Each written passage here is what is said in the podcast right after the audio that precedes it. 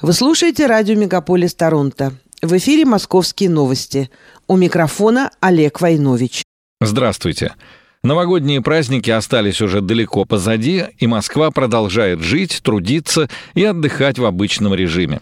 В Троицком административном округе Москвы или в Новой Москве появится до 13 тысяч новых рабочих мест и около 50 новых деловых и коммерческих объектов, сообщил мэр Сергей Собянин. Как он написал у себя в телеграм-канале, мы заботимся о комфорте жителей, создавая максимально благоприятную среду для их работы и отдыха ближе к дому. По его словам, жителям района больше не придется тратить по несколько часов на дорогу до рабочих мест в центре Москвы. Собянин добавил, что с 2012 года количество рабочих мест в округе увеличилось более чем в три раза, достигнув почти 300 тысяч. Москва продолжает восстанавливать исторические здания. В 22 году столице возвращены 144 таких строений, среди них 14 объектов культурного наследия. В зоне особого внимания Центральный округ. В нем расположено большое количество уникальных исторических зданий, требующих реставрации. Интересно, что в прошлом году на территории округа выявлено 654 объекта самовольного строительства. Больше 300 незаконных строений уже демонтировано.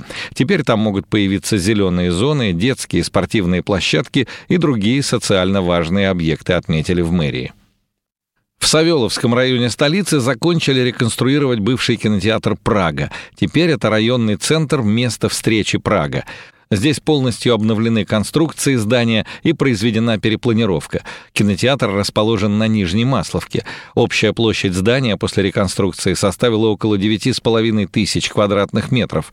На подземном этаже откроется супермаркет, на первом расположены просторные вестибюли и атриум со вторым светом. На кровле в теплое время года будет функционировать открытая терраса. Весной завершится ремонт вестибюля станции «Комсомольская» московского метро. Для удобства на время проведения работ его не закрывают полностью. В трех переходах, ведущих от метро к Ярославскому, Ленинградскому и Казанскому вокзалам, заново облицевали стены, провели освещение и заменили инженерные коммуникации. В объединенном подземном вестибюле станции «Комсомольская» ремонт уже заканчивается. В Северном Бутове начинают строить культурно-досуговый центр. Мэрия планирует сделать его передовой площадкой для творческого развития москвичей. Посетителей будут ждать три зоны. Зрелищная, концертный зал на 300 посадочных мест, клубная, для занятий по душе, студии по интересам и семейного досуга и административная. Ввод в эксплуатацию запланирован уже в будущем году. А на Москве-реке впервые возведут плавучие бани. Они появятся в промзоне Южный порт в ходе ее редевелопмента. Застройщики намерены возвести в этом районе высокий квартал на полтора миллиона квадратных метров, включая как жилую, так и деловую застройку. На набережной проекта, в частности, запланированы рестораны на воде и те самые плавучие бани. Планируется построить 10 таких общедоступных бань, каждая площадью 300 квадратных метров. Плавучие бани широко распространены в Скандинавии. Сооружения площадью от 50 до 450 квадратных метров расположены на специально оборудованных понтонах.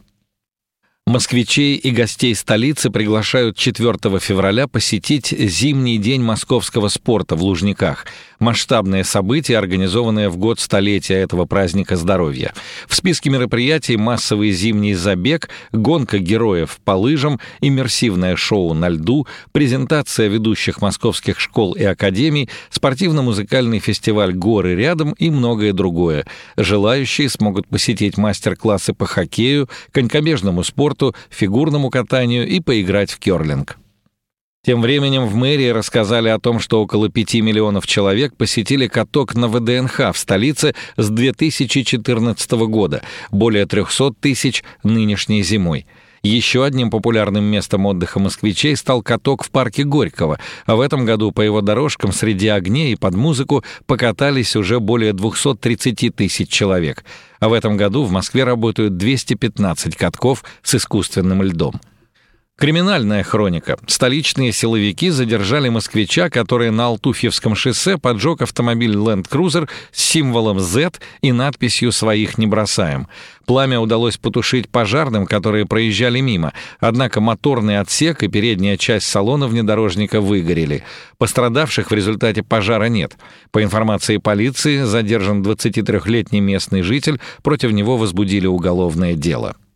В этом году 45-й Московский международный кинофестиваль пройдет с 20 по 27 апреля. Идет прием заявок картин на участие в основном конкурсе, а также документального кино, короткометражного кино, во внеконкурсные программы смотра, в том числе в программу анимационных фильмов и секцию сериалов. Кроме того, организаторы ММКФ открыли прием заявок для участия в конкурсе «Русские премьеры». К участию принимаются картины, производство которых завершилось до 1 мая 20 1922 года.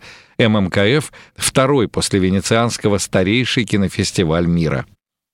Колесо обозрения Солнца Москвы впервые окрасится в лавандовый цвет во Всемирный день борьбы против рака. Акция призвана привлечь внимание общественности к проблеме онкозаболеваний. В знак солидарности сотрудники Колеса обозрения закрепят на одежде лавандовые ленточки, международный символ единения людей против рака.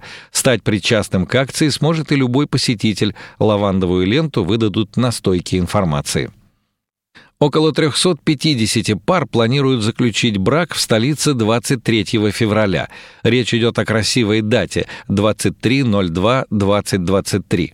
Торжественные церемонии пройдут в двух самых популярных дворцах бракосочетания и на выездных локациях, а не торжественно пожениться можно будет в центрах госуслуг «Мои документы». Заключить брак можно будет в особняке Спиридонова и особняке «Роял», в парк-отеле «Даниловский», усадьбе Муравьевых апостолов, апостолов в стильном многофункциональном пространстве Якиманка-Холл. И последнее. Более 10 тысяч имен новорожденных зарегистрировали в Москве в 2022 году. Самыми необычными стали Урал, Авокадий и Лавр Космос, а также Астра, Муза и Бриллиант — Чаще всего москвичи называли новорожденных сыновей Александром, а дочек — София. В топ-3 мужских имен вошли также Михаил и Максим. Эти имена неизменно являются самыми популярными с 2015 года. Среди девочек второе и третье место по популярности занимают места Мария и Анна.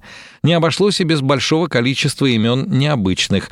Так теперь в столице проживают Корнелий, Феодосий, Гектор, Добрыня, Яромир, Троян, Лев, Август, а также Николетта, Забава, Венеция, Лаванда, Тифани, Луна Белла и Пелагея Дева. Это были новости Москвы. Олег Войнович специально для радио «Мегаполис».